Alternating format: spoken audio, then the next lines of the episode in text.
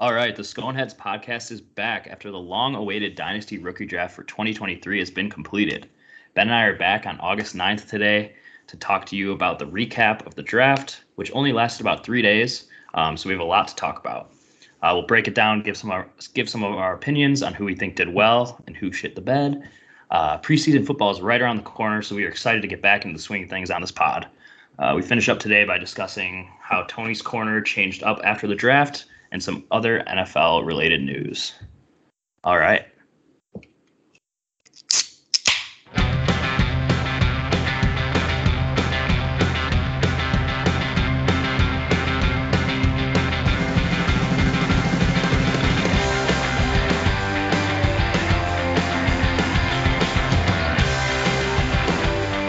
Yo, what is up, everybody? Yo, what's up, Will? That was a that was a long intro there. Yeah, do you like the like the tailing off there? Yeah, that was pretty good. I, I liked feeling your voice. And you actually, I I've got a brand new beer here, so I'm actually gonna do a quick thing that I've never done on the pod before, and just Oh, open one open one with you. I, I did I did notice something. Whenever I ask you what you're drinking, you always say you know what I'm drinking. I'm always drinking the same thing. I saw something different on on my screen. So tell the people at home what you're drinking. if you're watching on YouTube, which you're not because this isn't on YouTube, um, I'm drinking a, a, a Busch Light peach. That's good. That's It's, respectable. uh, Yeah, I, I'm not the biggest fan, but you could you could have one or two and be okay. Yeah, that's that's the classic line for like a fruit beer that's like kind of good but like not great. It's like, I'll have one or two, but I can't have too many more than that. So, um, and you know, I also hate to do this to you, Will, but I'm gonna hit you with a, a fact check right off the bat and let you know that preseason football actually has already started. The Hall of oh, Fame game, right. the Hall of Fame game is behind us at this point. So. Uh, I think the Bears' first game is on Saturday against the Titans, so I'm definitely excited to watch Justin Fields hand the ball off three times and then get benched. Um, but football's in the air. I'm pretty pretty stoked. Ever since our rookie draft, I, I really haven't stopped looking at it since it ended. So I'm I'm pumped to to recap that with you today. Yeah, you're right. I, I did forget about the Hall of Fame game. Who could ever forget? Um, Yeah. But yeah, yeah, I'm definitely excited for that for more football. But um, and I think this year, right? It's only three preseason games, like last year. Or was Yeah, it just- like that? Yeah, yeah. Last year it was like that too. Okay. I, I don't know if that was the first. I think it's been that way maybe at least a couple years. Uh, I don't No, know. I think last year would have been one, the first year, right? I don't know. I have no idea. I'm not gonna look it up either. We're dating ourselves here. We don't know. Yeah. Yeah, we don't. know. Um. Yeah. So Uh, what, what's new with you, buddy? Anything? Uh, no, not really. Uh, I'm ready to get the season started. Uh, I think I'm gonna start my annual rewatch of the league maybe tonight. I don't know, like as as soon as like the lull starts when I like start doing drafts, but then there's no football on just yet. I gotta kind of fill that void, so I'll throw on the league and just rewatch as far as I can, basically until the season starts. So, other than that, you know, not, not much. Just just kind of chilling, watching a lot of Cubs baseball lately. That's been pretty lit. Um, Yeah. The, the Cubs are Cubs are playing their playing their balls off. They've uh what what do they won Wagon. six six series in a row, I think. Um, and as of as of yesterday, they were a game and a half back of the Central, so it's pretty sweet. Um, and I was looking up some of their stats last night just to just to kind of get the ball rolling. You know, got to get the baseball stats, and we can get into football. But the they have the plus, plus 67 run differential, which is the third best in the NL, best in the NL Central by far. Nobody else even has a positive run differential, which is hilarious. Um, and just because uh, we have our own segment of Degen Delight, I figured I would let everybody know my degenerate activity that I have on the Cubs this year. I do have a ticket for them to win the Central. I have a parlay of the Bears and Cubs to make the playoffs. That's a fun one. Um, and then I have over 76 and a half wins, which they only need to go 18 and 30 in their remaining 48 games to get that. I'm feeling pretty good about that one. So I think you can take that one to the bank already. That sounds like a fun group of futures to have on them. All very attainable, I think. Um, I threw I Yeah. threw a, a fiver on their World Series uh, odds when they were plus fourteen thousand or whatever it was, five to win seven hundred. you know, just just Nice. for fun. You know, they're buyers, Nice. so you got to take a shot on that. Yeah, and I know Uh, I know last time when we had we had talked about how we had the little bar crawl action going on last week or two weeks ago at this point. Um, we did a little pre gaming to the to the bar crawl, and by pre gaming I mean a little blitz ball. Me and you played. Um, didn't go as I wanted. Um, it's been a while since we played. We played a little one on one. The arm was not feeling great, but you uh, I don't really want to say the score, but you you can say it if you want. Um, I think it was like twelve to three, maybe. Well, you But- said it, so I don't have to say it. Thank you. Well, it was gonna yes, it was gonna come out anyway, you know. that that was the score, and I don't feel bad about it at all because I feel like you win every year. Um, yeah, my arm actually felt pretty good right after, but like a week later, for some reason, I feel like I was just driving or something, and I noticed like, man, my right elbow was really sore. So I was really worried for a second that I like, you know, tore up my elbow just throwing a blitz ball. But I feel pretty good now, and I was, you know, I was playing some volleyball earlier in the week. I think my arm is still intact, so I think I I survived playing wiffle ball at age 27, which is uh, a relief to be honest. I, I thought I might not have been able to do that at this point. That was yeah, that was a fun time. It was a hot day though. So but yeah, you had you had your fan support too, so I think that uh I think that kind of helped you too. But Yeah, it was good. I don't want to yeah. make excuses. Yeah, no. Home field advantage for you, so unbelievable. That's true. Um, I guess one more thing before we get into football. Um, I did want to ask you something that maybe would be, I think, would be interesting for for the audience to hear. Um, you you have a little hobby that you do on the side, a little card collecting. Um, I just have a few questions. Like yesterday, you sent a Snapchat of like you pulled like Jeff Hardy and Matt Hardy, Okay, Which- so okay, sorry, I'll let you finish. which I don't. No, I just I just don't understand how you even get those cards to begin with. But that's like really cool. Like I want those cards. Okay, those those aren't mine. So I was I was just walking around the mall Damn it. yesterday and found a cool store that had a lot of these like signed cards for sale. So I, I don't own the Hardy's cards. All the other cards I send you guys a picture of are, are mine. But I was uh, I was just out yesterday and, and and saw some signed wrestling cards. So that was uh, a nice fi- a nice find in the mall. So sorry to disappoint on that question, but um, How how much are these cards that you're buying? it depends on the card. So okay, you pulled one the other day. It was like a like a Sox like guy coming up the the, the system. Like was that just in a pack that you got?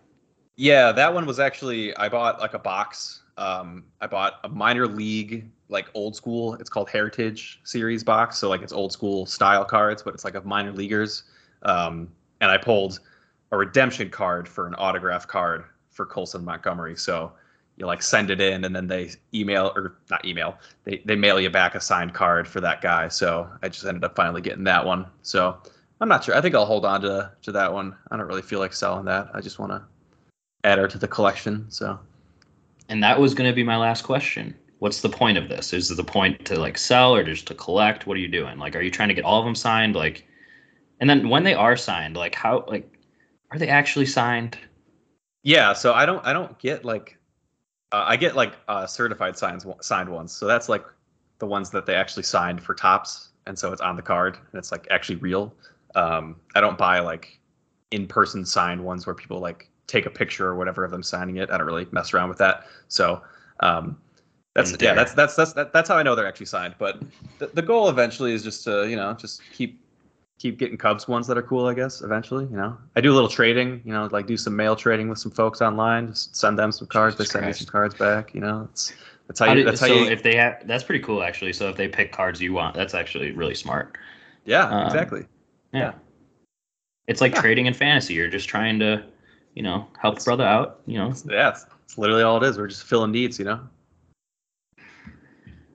So that's a good segue actually to uh to trading. Yeah, we got some is. trades to go over. Look at us. News around the league. even like do we that on planned it. purpose. We did. Um, yeah, there was definitely some fireworks going on outside of just the draft picks themselves. Um, the trade market was going pretty wild during the draft. It was a it was a fun three days to be honest. It was like It was. you never knew when someone was going to make a pick. If someone was on the clock for longer than like three hours, you kind of figured that there was some interest in trading for the pick because people were just all over it. So um, there were three trades that actually ended up going down that kind of shook up the draft. So um, we could start off with the first trade of the day. I like in the in the agenda here. Will added the timestamps of the trades too, which I kind of appreciate. You know, kind of show you the series of events and how long things took to go down. So at 9:55 a.m. on July 31st, I believe, which was the first day of the draft, uh, Alan Chuck traded uh, the eighth pick of the draft, Khalil Herbert and DeVante Parker. Which wait, hold on, DeVante Parker is not a Chicago wide receiver. Um, he's uh he's not he's definitely not, but uh he plays Okay, football that's- somewhere. that's that's not important for the notes anyway. But uh, basically gave up uh, the eighth pick and Herbert for the sixth pick. Uh, got Curtis Samuel back as well, but I think for the most part that might be salary related. Um, maybe there's some value there, but the main parts of this trade was Danny B moving back two spots and getting Khalil Herbert and his super cheap contract. So. Uh, of course, everyone at this point knows that Alan Chuck ended up taking C.J. Stroud with the sixth overall pick, second quarterback off the board. Kind of a shocker that they didn't go with Bryce Young. At the time of the trade, I kind of assumed they were going with Bryce Young, so I said if they value Bryce Young better than the sixth pick, then it's a really good uh, good trade, which I'm sure they do. And they obviously valued Stroud more than that too. So, um, what do you think about the trade, Will? Yeah, I thought it was interesting um, that they traded up basically in front of me to to get the pick of the litter of who they wanted, and then they they ended up actually talking to me a little bit to see if to gauge my interest if I wanted to move up one spot and to be able for me to be able to pick who I wanted, which Yeah. it would have been the guy who I got. So I'm glad I didn't do it. Um, I don't. He didn't actually offer me anything. I don't think, but um, I'm guessing I would have had to give up like somebody or maybe a pick next year or something, um, or probably probably pretty good value because it is moving up one whole spot um, in the first round, which um, you know is a pretty big deal. But yeah, I was I was about as shocked as anybody when when Stroud came off the board and I and I had Young fall into my lap because I was really banking on getting Stroud the entire offseason, Yeah, um, to be honest with you. So I didn't really pay much attention to Bryce Young. Um, It's got to be like a, a little bit of a mental twist for you. You've probably been doing a lot of mental gymnastics all offseason to convince yourself, no, CJ Stroud is actually the better quarterback. And then you ended up getting Bryce Young anyway. So I don't know if you actually Yeah. did that, but now now you can throw all that away. No, like the entire offseason, I was like, why isn't the number one quarterback going like as the first QB? And then I- don't know. It it kind of the way we'll talk about it later, but yeah, I think Yeah. the way things that t- turned out is uh was good for me. Um, but yeah, other than that, I think Danny B getting Cleo Cleo Herbert, the cheap running back, is a really good pickup. And moving, like you said, moving back those two spots didn't really hurt him. Um, he didn't. He wasn't going to draft a QB, and he knew, you know, it was going to be two QBs in a row. So, um, getting falling back to eight and getting Johnston Johnston was fine for him. Yeah, I mean he got he got Herbert for free basically. He was going to pick Johnston anyway. Uh, I imagine. Um, maybe he does something different at that spot with the pick value, but clearly didn't want either of the quarterbacks. So I, I love it for him. All right, and then we had a trade that happened. So all these trades, I think, happened in the same day. Um, is that right? I think so. all yeah, happened- all on the they all happened day. July 31st, which is crazy. Um, because I feel like everybody was talking about trading all like the whole three days. Um, so the second trade was between Al, or sorry, Tuna Fish, Alan Chuck, um, and Monks of Vegas or Scums of Vegas. Uh, Tuna Fish gave up the second round, second pick of this year's draft, and also gave up a 2024 second rounder uh, via Team Estelle. Um, and then the Monks of Vegas gave up their uh, 10th overall pick of this year's draft. So essentially, um, Jake moved up, or sorry, um, Tuna Fish moved up about what four spots um, to take who he wanted at that 10th pick, um, which ended up getting uh, Zach Charbonnet with the 10th pick. Um, and then Monks of Vegas ended up taking Rashee Rice with that uh, second round, second pick. Yeah, I mean, if you read my draft grades, you know that I graded uh, graded uh, Jake's draft pretty low, and maybe this trade was part of his downfall, uh, which I don't really actually think. I think it was a, a fair deal, probably right on the dot fair, especially considering that the fourth year option's nice if you really like a rookie, uh, if you really like a rookie in the first round, um, and I don't think Jake really did at this point. So I do really like the Sharps get for the tuna fish, and I don't think it would have made a ton of sense for Jake here anyway. He's got a pretty deep running back group as is and also added to it late in the draft. So I think the trade kind of was a pretty even deal straight up, to be honest. So I think it made a lot of sense again. I don't have a lot of critiques in either of these trades, which kind of a cop out, but I think they made a lot of sense. Yeah, I guess I didn't I didn't really think about the the first round implication of getting Charbonnet earlier because honestly, I probably would have taken Kendre Miller at that spot um, over Charbonnet, but that's just me. Um, and especially with that crowded Seattle backfield, I just I'm not the biggest not the biggest Charbonnet fan. I mean, New Orleans is kind of weird as well. They're definitely looking for more running backs too. So that's kind of the hard thing. You can't really get around the three viable running back backfields these days. Like you kind of just got to yeah. believe in the talent, believe he's going to get the touches. Um, anything else for that one? I don't think so. There's just one more trade that happened. Actually, I think it act an hour later exactly. Um, these were all like an hour apart, or maybe this was that. I don't yeah. think these were all on the same day. There's no way. I think they were. Um. Okay. Well, either way, uh, Dayman and Nightman traded their uh, 2023 third round second pick for Allen Lazard to the Rat Cats. Um, so Dayman and Nightman pick up a receiver, New York Jets receiver Allen Lazard, reunited back with Aaron Rodgers, and uh, gave up that that third round second pick, which uh, I don't remember who they ended up drafting with that pick. Uh, I believe it was Chase Brown they ended up getting. So the Rat Cats did. Yeah, that was a good pick. Um, first of all, give yourself some credit, Will. Your notes were correct. These were all on 731, and they were all right. like all like the first one was two hours after the first one, or the second one was yep. two hours after the first one, and the third one was exactly an hour later. It's kind of weird how it all happened, like kind of at that time. Um, yeah, like yeah, I think you said it well. Like um, I think it's a really sensible trade for both parties. I, I probably like it a little bit better for Dayman and the Nightman in the present for like the immediate present upside. But I mean, Chase Brown could provide some some fantasy value this season, depending on what happens with Joe Mixon. So overall, I mean, again, I'm just kind of calling these all good trades. I think they all made sense. Like people are doing what they need to do for their team. So don't really have much else to, to add to that. All right. And then finally, wrapping up the transactions since the draft, there were some undrafted free agents signed on the agenda. We'll put random pickups, nothing notable, because he definitely didn't look at it. And I just wanted to call out that the undrafted free agent market was pretty intense. So I think I got a couple good additions on my team, uh, which I'm probably just calling out as practice squad targets uh, for later in the year. But Kenny McIntosh, running back for Seattle. Once those guys get hurt, you guys are all going to want him. So you're going to really, really uh, regret that.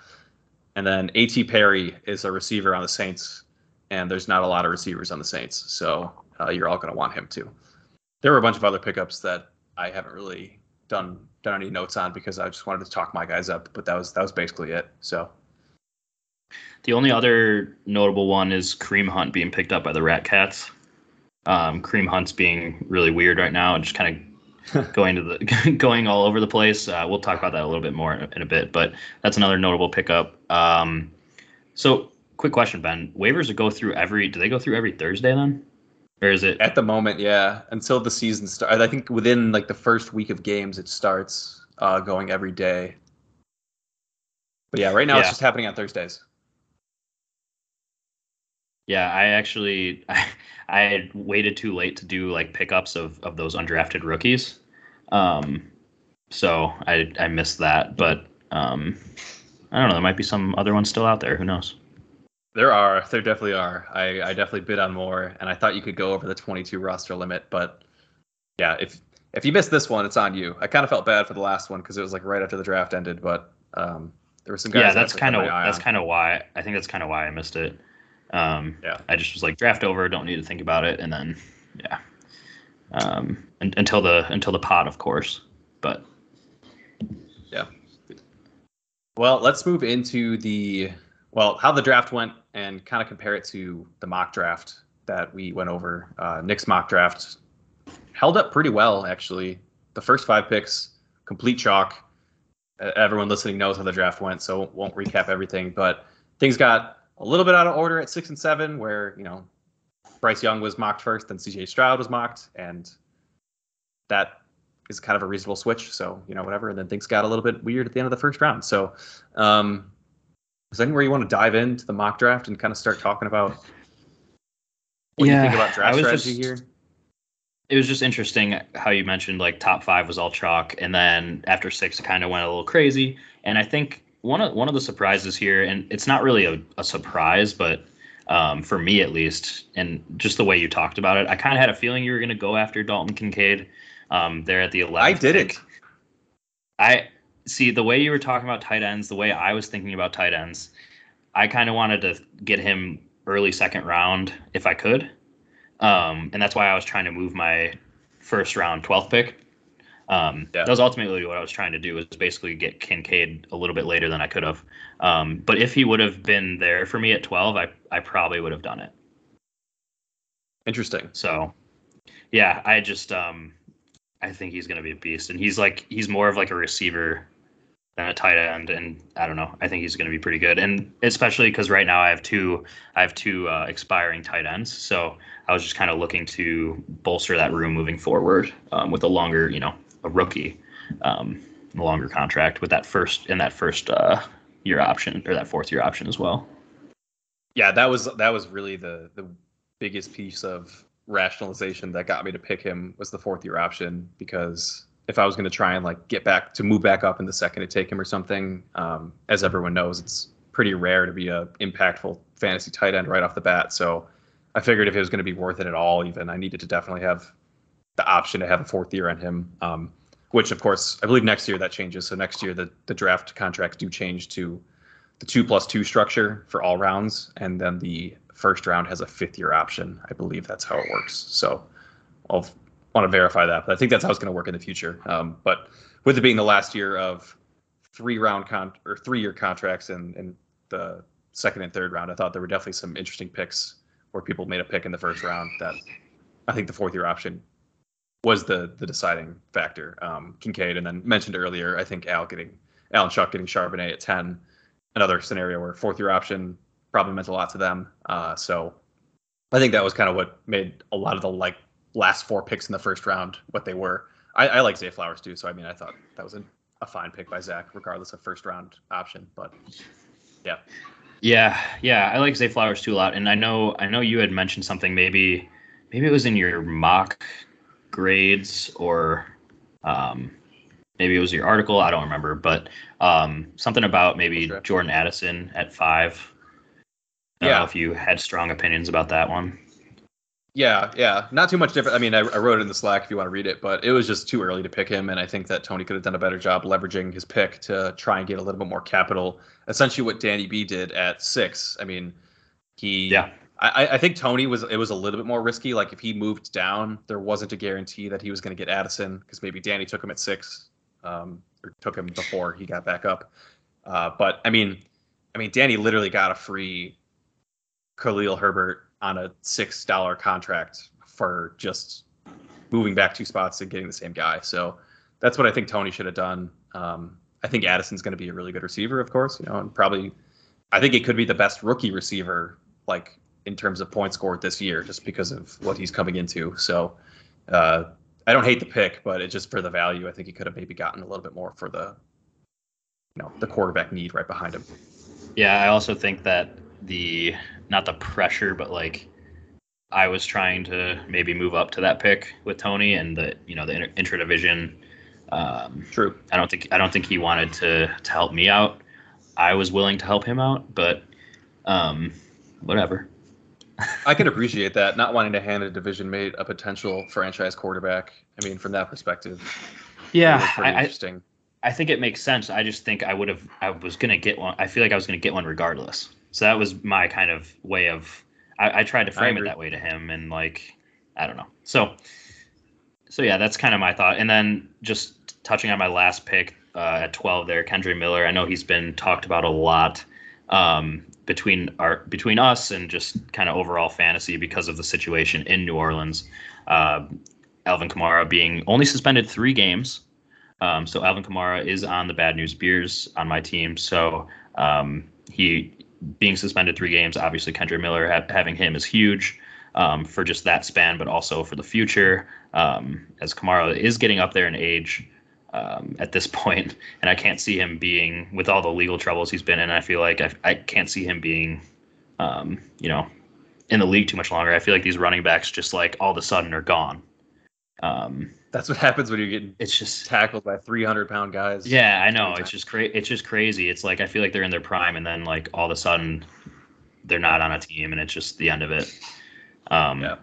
So yeah, I, I I really enjoyed my pick there, um, and I actually had had uh read. I actually got a few notifications on my phone last night while prepping for this, and I thought they were pretty funny. Um, so one of the note like it was basically an article of like rookies um, in like top news with all of them, and the first thing was that Bijan Robinson was listed as the running back three on the depth chart. Yeah, um. So I know, I know, I know it's whatever, but I just thought that was funny. Um, just because obviously Al's been talking about Bijan and obviously the the best talent, the should have been the number one pick, whatever. But it's just funny that he's starting off as in like a worse depth chart position than some other running backs, um, behind obviously Cordarrelle Patterson and and Allgeier. So two just powerhouses. Um, and then the other the other pieces of that were that uh oh, someone's driving fast. Um, were that Sorry, I tried, Bryce tried to Young- mute in time, but you know that's that's what happened. the other the other piece of it was that Bryce Young was locked in as a starter. Um, so I thought that was, I, I mean, that was pretty obvious, but I just thought that was good for me and That's and big. That's good. yeah, and, and big. Um, and then the last one wasn't much on rookies, but that the Bucs QB battle was kind of still going on w- between uh, Baker and Kyle Trask, and that just Yes. like I don't know, that just made me throw up a little bit. But go from Tom Brady to that. I don't know if you saw the the picture of their depth chart that they released, but and I, I've never seen this. They literally put an or in between Yeah. Baker Mayfield and Kyle Trask to just be like, we haven't ca- picked I- it I- all. That's never Either or is the starter. That's so funny. Uh, speaking of depth charts, no, I noticed uh, my, my guy Roschon Johnson is going to be RB one. Uh, the Bears have him as RB five right now. He's behind Trestan Ebner. So just another just another rookie earn your stripes thing where I'm like, yeah, I'm not going to read into this at all um, yeah, because it's just like a rookie just clickbait. earn your stripes kind of thing. It's just disgusting. Uh, I think the, the only other thing I wanted to make sure I added was uh, that I didn't specifically call out in some of the write ups I did was Al getting Al and Chuck getting CJ Stroud probably was a bigger deal than I made it out to be, just be, in my mind at least. Uh, just because I felt like having Desmond Ridder as their QB two was a super limited ceiling, and I know it's a rookie QB, so you can't like bank on him, but like you can in your mind like find CJ Stroud having a more explosive season than Desmond Ridder, I think. So For sure. I think it gives them a really like a much higher best case scenario as a team. So I just wanted to call that out too that them trading up to get in a position to take him uh, really I think is going to change their ceiling for the season at least. Who knows if it works out or not, but uh, you know, him over Ridder I think is going to be a nice QB2 situation for them. Yeah, I think something else to to touch on that with with Ridder is that he was, you know, he wasn't a second overall or what was CJ Stroud second overall pick. Yeah, second Right. overall. Des, Desmond Ridder was, I think he was a third rounder. Um, I think so, yeah. So let me pull this up. Yeah, he was a he was drafted 74th overall in the 20, 2022 draft. So you know And he was a rookie last too. year. Yeah, yeah, exactly. So um, obviously in a way better situation than the uh, other quarterback that I had drafted last year as my last overall pick. But um, I, I mean, yeah, like you said, I think it's a much, I think it's way big, a huge improvement over Desmond Yeah. Ridder, uh, even though it is a rookie. Um, but an Ohio State quarterback at the same time. Yeah, we'll see. I'm I'm not saying it's gonna for sure work out for them. Maybe Ridder ends up being like the higher floor play that they end up going with as their QB two, especially as you know Stroud finds his way early in the season. But I think just in general, that gives their team a better best case scenario. And it's kind of exciting. Like this is the first crop of true franchise quarterbacks like drafted into our league. Last year there was the weak QB draft, and it was kind of lame, like with Pickett and Yeah, kind of being. Yeah, I mean, I mean obviously Ridder still Malik but- Willis. yeah, rest in peace. Um, well, not literally. He's second on the depth chart. While we're talking depth charts, Okay, well that's another uh, that's that's another rookie thing. Will Levis is gonna shoot up that chef. There's someone else there too, isn't there? Isn't there another quarterback on that roster? I thought there was. I don't think I don't so. know. Maybe I'm making that up. But I don't know. Anyway, I think you're it's gonna be fun to see. Carolina. Carolina has Andy Dalton. They've got so many. I have all three of them. Yeah, that's you gotta gotta catch them all. Yeah, well, it'll be fun to see. Just want to see how they progress. See if see if they're worth it. Uh, you know, I feel like um, Anthony Richardson is going to be the ultimate test, um, which we'll get to in a second. But I think that's going to be the biggest like. Do you take these? Because like when you look at dynasty rankings, there's obviously like there's the value of losing the pick, obviously, if he busts. But in like most traditional dynasty leagues, there's not salary. So not only does Kevin have to use this pick on him, he has to pay him like he's a decent quarterback right off the bat. So I don't know. Yeah. That's not saying anything that none of you don't already know, but I'm excited to follow it, see how it goes. Yeah, I I've expressed I, I haven't really expressed how I feel about him as a QB, but I, I've expressed that I was shocked that he was just going. I, I mean, obviously I know it's because of the legs and everything, but um, and and what he brings in that aspect of of fantasy And a possible cannon arm. a rocket arm, if you will. Rocket Um, arm. But yeah, I'm, I'm with you there. I'm, Well, let's- I'm, I'm excited. I was just gonna say I'm excited to see how all these QBs turn out, um, especially where just where everybody falled in the draft and everything. So Yeah, well, let's tap a little bit more into some of your feelings and opinions on some of the draft picks. We're gonna hop hop into our draft review here and kind of just talk overall winners and losers who kind of just hung out during the draft. And, so Ben, I was actually I didn't mean to I don't mean to cut you off here, but Oh, yeah, no. I was just uh, thinking about it to, to kind of look at how our draft salaries kind of fall into where QBs are being paid right now. oh yeah, Um, and it is interesting that uh, so those three guys, Bryce Young, CJ Stroud, Anthony Richardson, they're basically 17, 18, and 20. I said it in the wrong order, but um, 17, 18, and 20 in paid quarterbacks. So Richardson is the 17th highest QB um, in terms of salary um, right now. So it's not, not not as bad as I thought. Yeah. Yeah, there there is a lot of money going to QBs in our league, believe it or not. I mean, you, c it's kind of fun. You can almost think of QBs like two positions. You know, there's the QB one, QB two. I don't know. I'm not. I'm not going to get into this, but um, he's being paid like a mid-tier QB two. So spin that one on you. Yeah. Um, whatever. Let's talk draft. Let's talk winners. Let's talk losers. Let's talk shit. Let's talk stats, numbers. Let's talk it all.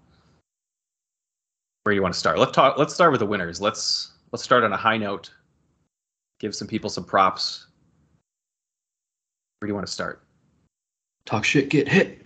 Um, I will start because I think what the tuna fish did was, I wouldn't say remarkable, but I think it was uh, very good. And by very good, I mean very, very good because they they got they did get their guy in Bijan. Obviously, it's been all the talk all off season. And then I thought it was funny. I think Chuck put a message in like the Slack chat that they're thinking about dealing the pick, or somebody said it like they're they're dealing like a top two pick. I, I don't know. It was just funny. Um, I'm like, no, you're. It actually got me for a second. I'm like, are they really? I'm like, no, they're not. They've been No talking way. about this all No all fucking off season. Um, and then I think just going uh, trading and getting that that sixth overall spot, like you mentioned, like I think the CJ Stroud thing was kind of not talked about enough. Um, yeah. For, for them getting him and, and making potentially making him their QB two. So um, that's my first winner off the board just with that alone. And I think another thing with with Al's Al and Chuck's draft is they had let me see seven draft picks all within the first two rounds, ten picks, right? Yep. Um, so and they ended up getting they still ended up getting Will Levis as well, uh, which is pretty crazy. Yeah, Um, we haven't even mentioned that. Like they just Yeah, ended up with yeah. also the QB four. exactly. Kind of random.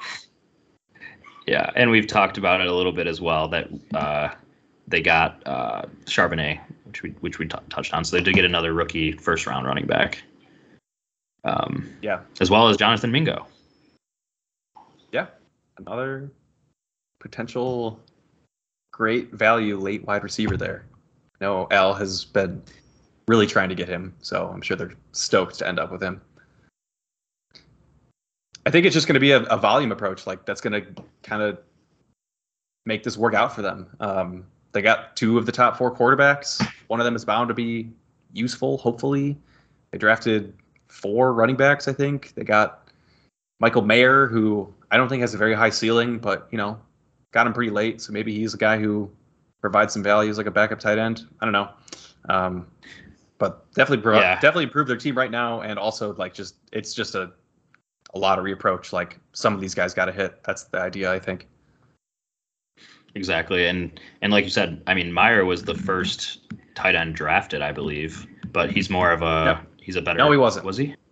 No, he was all year. People thought he was going to. be. Oh, that's right. That's right. Um, I think he ended up being the fourth tight end drafted in the actual draft, wasn't he?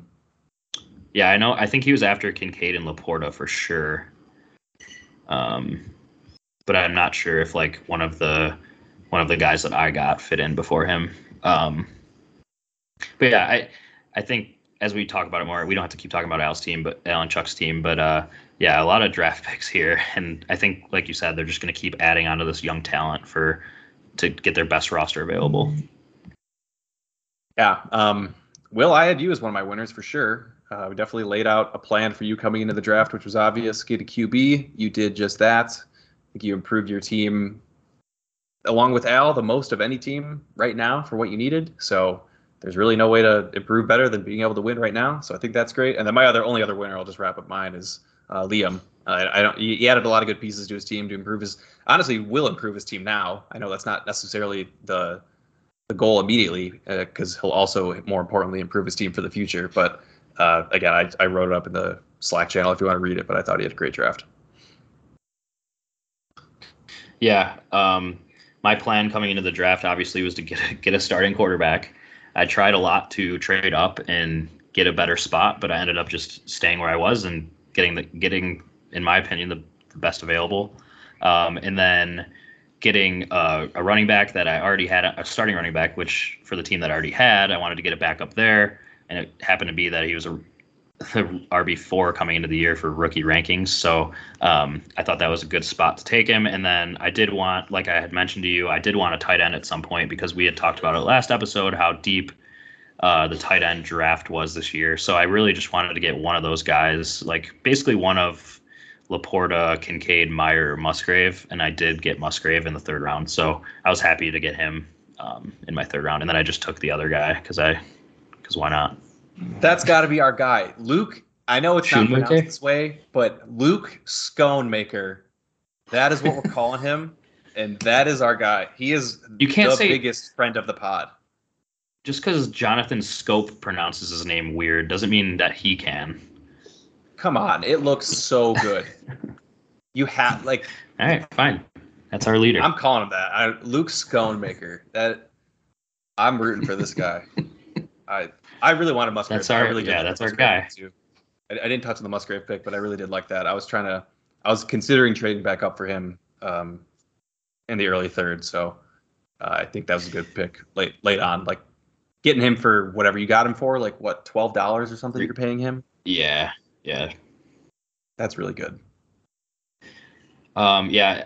To add on to your winners, I, I also had Liam as a win. I had myself and Liam as winners as well. Um, Liam with JSN at the fourth pick, and then obviously getting Laporta later on. I know you talked about it a little bit in your recap how it is a little bit pricey for a tight end at 66 bucks, but I think he's going to be. I think he's going to be a monster. It might not happen right away, but um, as tight ends, you know, tend to take a little bit. Um, he was he was a monster at, at Iowa, so I think he'll be I think he'll be a pretty good tight end there for for Coors. And then I, I even like his last two picks with um, Tyjae Spears and Josh Downs as well. So um, some solid picks there. I had a few other teams just kind of in the winners category. Um, I didn't want to put them in like the happy to be here category because I think they did a pretty good job at their draft.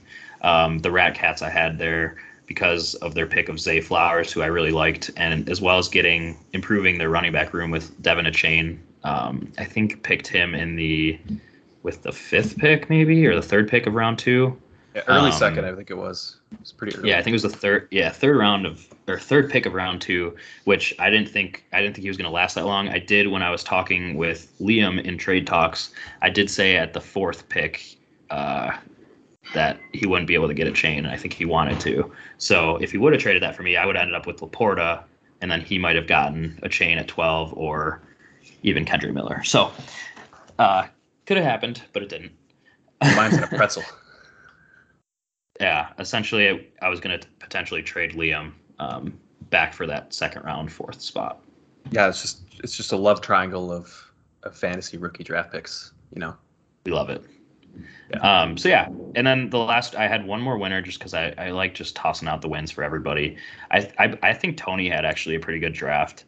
Um, he did like you we had talked a little bit about Jordan Addison, but I did like his Roschon Johnson pick. I know it's a little bit of a homer pick, um, as you mentioned in your recap, but I do like um, I do like him, and I think he's going to be kind of a monster. And getting him at 205, and especially in our league with a bunch of Bears fans, I thought that was a pretty good uh, value for him. Yeah, for sure. Um, yeah, that's all I have for my winners. I actually didn't put everyone on my list, so not everyone will show up, but um, I wrote a draft grade for everyone, so deal with it. Go read that. Yeah, you already uh, did it. yeah. Um, so do you want to do like our our our middle our middle ish here? Sure. Happy to be here. Yeah, just kind of lays there. Yeah, just just kind of lays there. um, I just put a few in here, and actually, I'm kind of trying to talk myself. I'll, I'll say my teams, and then I'll I'll explain. But uh, I put myself in this category, Dayman and the Nightman as well, and Nazmo King, and I after talking about Nazmo King earlier, I kind of want to move him up into the winners just because I guess I just didn't really like put full context around the fact that the trades that happened during the draft. Um, like I guess I did say in Slack the draft grades were truly about your value compared to the draft pick itself, not about like trades and everything like that. So uh, Danny's grade didn't really reflect the trade, but getting Khalil Herbert and basically getting the same guy. Like that's got to be a win. So maybe I'm bumping him up to the winners. Um, for myself and Dayman and the Nightman, I thought we had a fine draft. I thought we got guys that we're happy to walk away with, and I thought that we're both like we both kind of came in high in my power rankings, and we both kind of leave high in my power rankings. So it didn't really go bad. It didn't go great. We drafted. That's it. Yeah, I, I basically have the same teams in there. Uh, like you mentioned, your draft taking the best that you can get. I, I do like your Dalton Kincaid pick once again, and then I believe you picked Jayden Reed, who's a Packer yeah. receiver. Yeah. I don't know how I don't know how that is gonna go, but um, I like it. Uh, and then you had t- you had said Dayman and the Nightman. I also had them here. So yeah, Jahmyr Gibbs pick, uh, obviously a good pick. And then I, I wasn't a big yeah. fan I wasn't a big fan of the Marvin Mims pick. Um, that actually might be better now that Tim Patrick is out. Um, I think he. I think he tore his Achilles, maybe. So he's probably yeah. he's probably Dunzo, um, which sucks. But he was pretty good for a little bit, maybe a five week stretch. Um, he, he got an extension though. He got he got some money at least. He got paid. that's bit, good. So good for him. That's good. Good. Got the got the bag. And then yep. uh, I also had Danny B in here. And then the last team I had just just kind of here was Kevin. Um, with with his with his picks. So really, only only reason is because he got a starting quarterback. Um, he only had two picks, and his third round was just I think it was a Cleveland receiver, Cedric Tillman. So um, just whatever. just happy to be here. yep. All right, on to our biggest losers. I I put two teams here, and I think one is maybe controversial. Uh, but first one, obvious from my comments in my write-ups and earlier, Scums of Vegas. Uh, honestly, like not really like a, a, bad draft to be honest, but I, I just didn't like the Rashee Rice pick, and that was his highest pick, and I think his team is kind of uh, thin for the future and kind of needing to win now, and I just don't know how much that pick is going to help. Uh, so I don't know. I thought that whatever he needed to do in the draft. I honestly don't know what I expected for him to do in the draft, but I'm considering him a loser coming out of this draft without. Um, I don't know. I, feel like it didn't really change his outlook for the year too much. Um, and then my second loser was actually Team Estelle. And it was kind of the same reason that I started talking Nazmo King up to winner, is just because I felt like super disappointed that there wasn't something he could have done with the fifth pick just to get a little bit of extra value. Um, it was a good spot to be in with with people obviously needing quarterbacks. So I won't repeat myself on that stuff, but that's why I'm throwing him down uh, in the loser column. So I didn't really hate anyone's draft though, to be honest. Like I, I really didn't. Um, I, I Yeah. have to name some losers though. Yeah, you have to. You have to. Um, I had three losers, but actually Jake was the only similar one, and for all the reasons you said, it wasn't a big. I'm not a big Kansas City Chiefs receiver guy. No, it Um, can't be. just like skill positions in Kansas City, like I don't understand how they can't be like amazing. But I don't know when you got a guy who spreads around so much, and you got Travis Kelce there. It's like, what else is there? What else do you need? Um, and then I had so the other two guys that I had you did not mention, um, and this is really only because of the lack of draft capital. I was strictly just doing like biggest winners and losers of drafting, right? So Right. the way I was looking at it was uh, Danny J and uh, AJ. Um, Yeah. You know, they only had they only had one pick each. Um, Danny J made a pick of Michael Wilson, who I didn't really know who that was before the draft. Um, a Cardinals receiver shows you how much homework I did on the receivers. Um, and then the other guy was uh, a running back, or sorry, a receiver for the Rams, uh, Puka Nacua. Um, probably said that right. Oh, that's fun. The first the first news on this guy, Nacua and Tutu Atwell are currently in competition for the number three receiver. Now that's Nice. a fun battle. That's a fun battle. That's good news though. Three number three receiver. Guess who's the number two receiver though? Uh, Van Jefferson. Yeah. And Cooper Kupp's hurt. Oh yeah, true. Um, yeah, so that's really it. Um, on the draft recap. Uh, I, I don't, I- you know, we gotta give, gotta give losers, gotta give winners. The Harry Potter spell, gotta get, the, gotta be a loser on this one. I did throw in a secret category. I'm labeling Kevin's draft officially a wild card because I didn't feel comfortable putting it into any of the categories just because the draft is literally Anthony Richardson. So, and as we've discussed, super high ceiling, super low floor kind of pick. It's going to have to pay him. So, time will tell. There's just no way to know right now. So, I'm I'm throwing Kevin in as a wild card officially on the record. Oh God. Wild card. And so with that, we can now update our power rankings, also known as our post-draft Tony's Corner. So we can get into this segment here. Yeah, this was challenging. Um, it was. Ben and I were just kind of really struggling to do our, our Tony's corner today, and especially with I feel like we did it last. I don't know if we we didn't rush into it. I think I thought about it a lot, but after looking back at it, I'm like I changed up quite a bit, and I don't think I really don't think the draft changed like so much from it, but um, I ended up I ended up just kind of changing a lot. So I'm kind of curious to see how, how yours go, but I'll just give my top three right now, and then maybe you can give your top three, um, and I'll Yeah. just I'll just say if it's changed. So um, my number one is still Kevin. Um, obviously, you just touched on the wild card draft pick. Um, in my opinion, you know, with his uh, with his quarterback room he already has, you know, um, with with Josh Allen and Trey Lance, who's been, you know, won't win the starting job, I don't think at this point, and then Russell Wilson, who might have a bounce back year, you never know. So Richardson being that wild card at that QB two for him, um, you know, might be the biggest question mark going into this, but I still think he is the number one seed or the number one power rank team for me. Um, at two, I didn't change this. I still have Ben um, and drive through open late. Uh, didn't imp- improve much from a draft standpoint, but you really couldn't um, with what you had. And I think you still did get two solid guys out of your draft. Um, and then I had at three last week, I had Nick and Eddie, and this week I actually have Al and Chuck. Um, so I did move the tuna fish up all the way to three. Um, I had them at seven last time, so I, I really think that adding Bijan um, and CJ Stroud is going to be huge for them. Um, and yeah, I just think the young receiver room needs to be really good for this to actually happen. Yeah, makes sense. Um, for me, Kevin won again for all the reasons you said. His team was already where it needed to be, so adding a project in Richardson is just icing on the cake.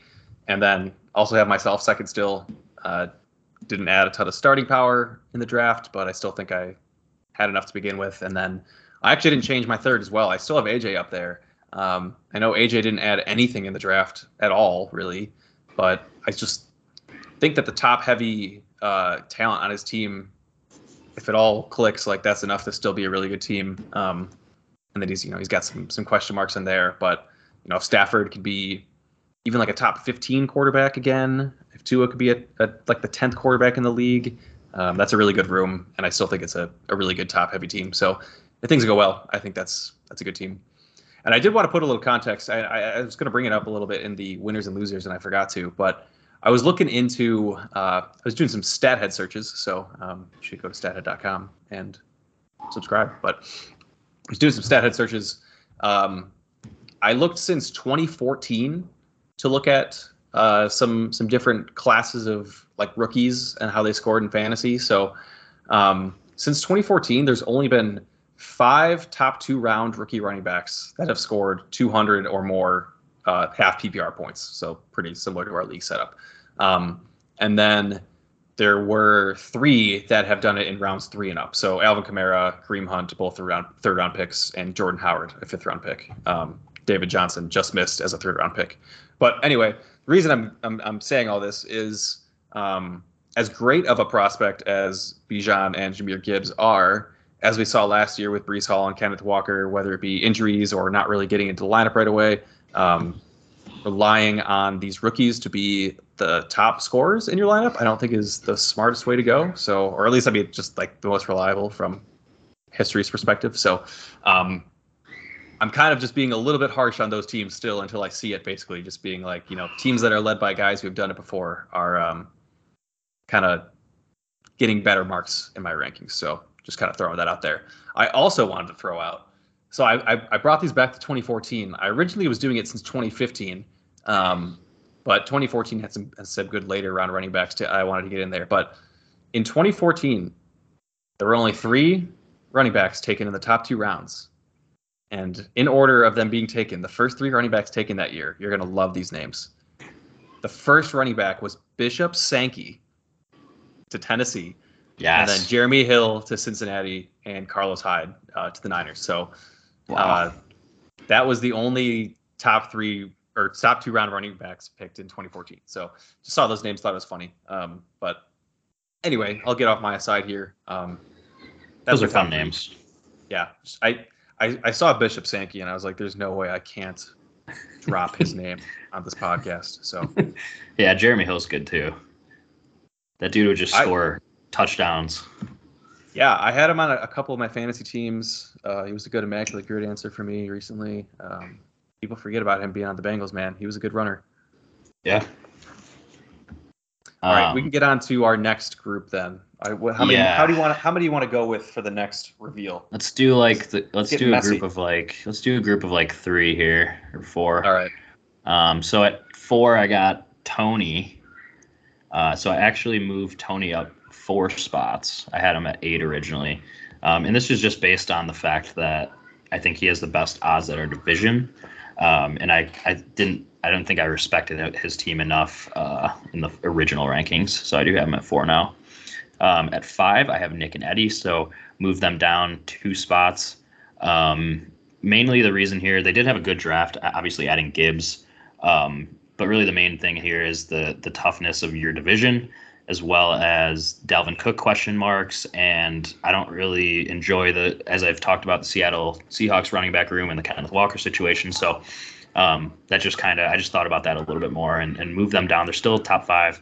Um, and then at six, I have AJ. So last week I had him at five. Now I have him at six. Um, still a strong team.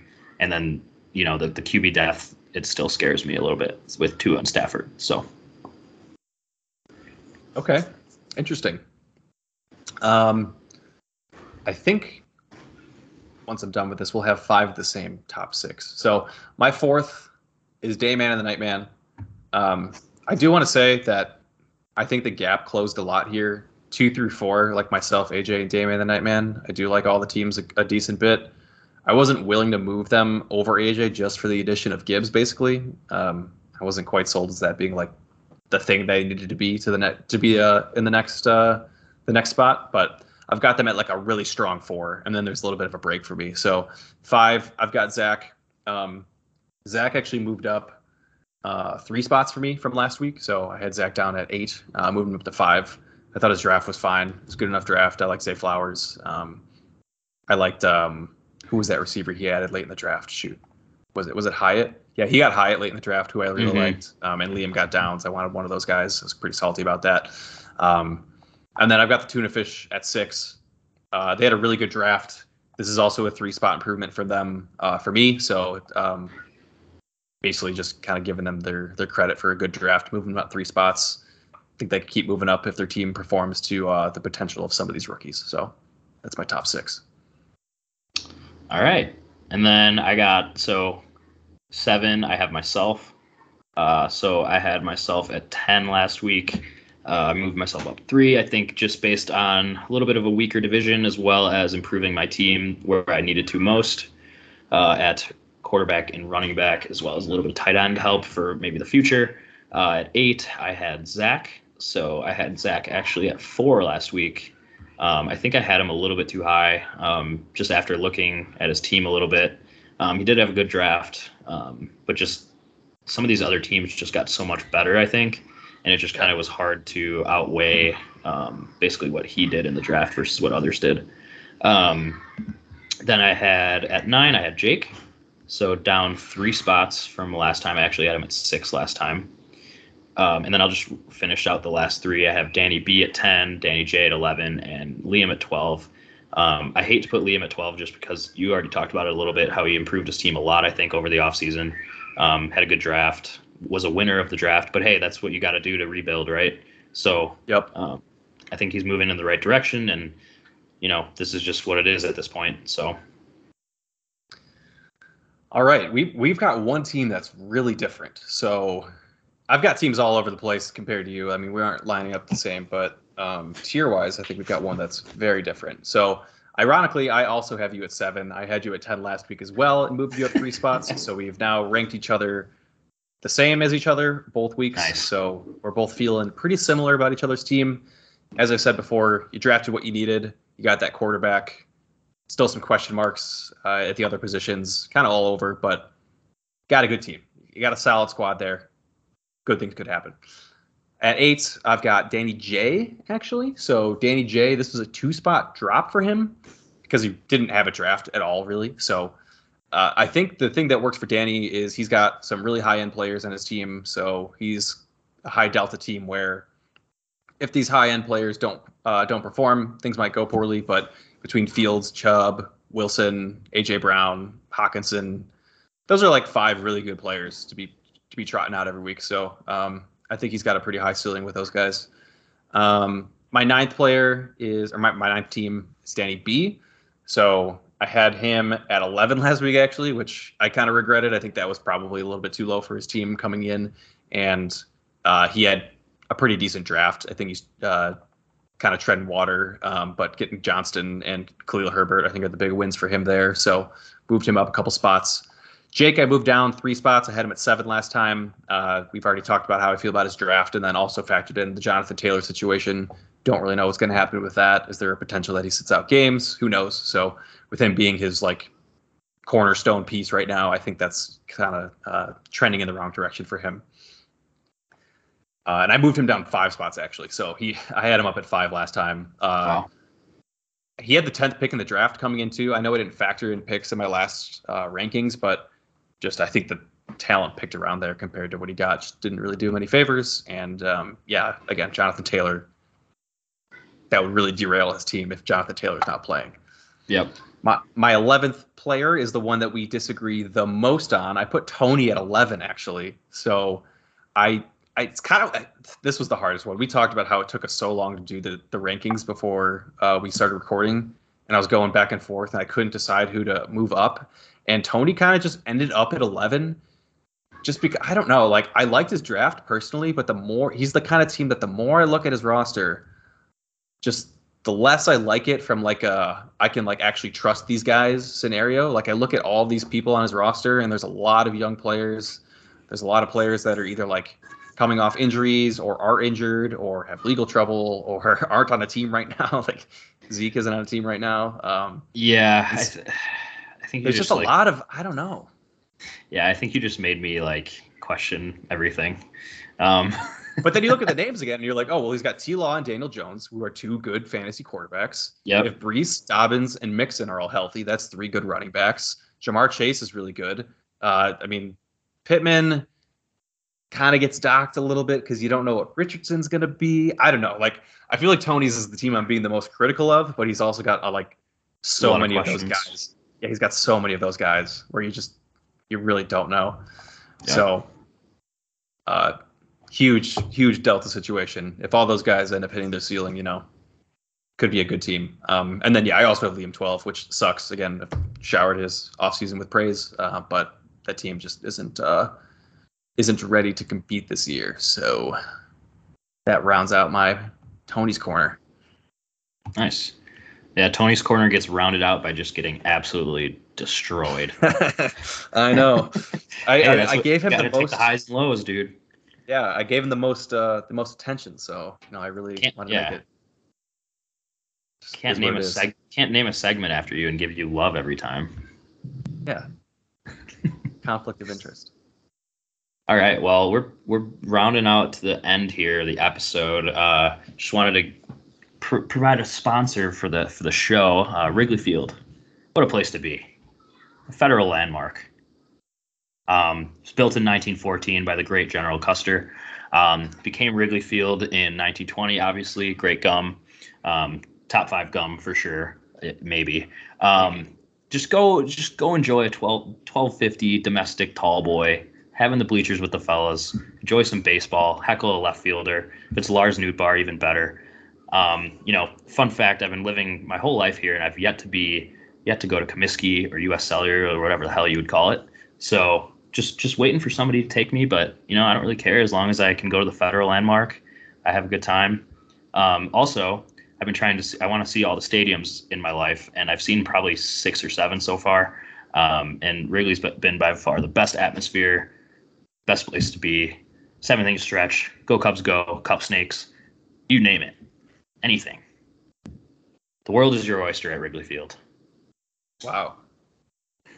They must they must have paid us a lot of money because that was the best ad we've done yet. So I, I'm looking forward for that check to clear. Straight out of yeah, straight out of the Ricketts pocket. Love it.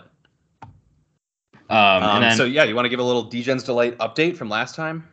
Yeah, um, we had let's see. So I think I yeah I'd given a pick of Cubs money line last time, which was for the July 28th game, which was the day after we had recorded, and it did win. So Nice. if you tailed, you're welcome. So they won three to two, I believe, against the Cardinals.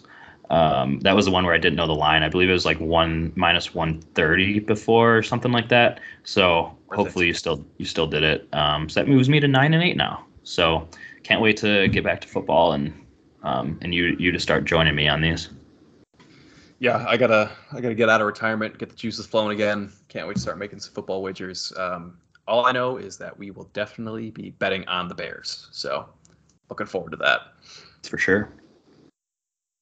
Well, I think that's going to do it for us today, Will. Um, thanks everybody out there for listening to our 21st episode. You can now officially buy the podcast a beer, which I think that's that's how it works now. So um, buy us a beer, and stay tuned for our season preview. I think that's going to be our next episode. Uh, that was our first ever episode when we did the season preview last year. So really excited to get back to our roots, give everybody a preview, and get pumped for the season. So that's coming at you soon, and we'll see you then.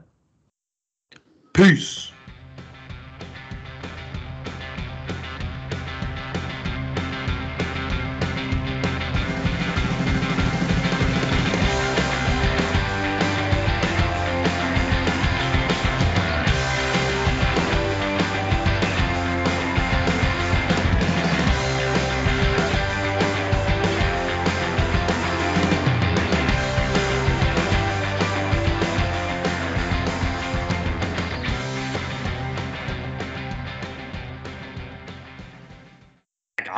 One time.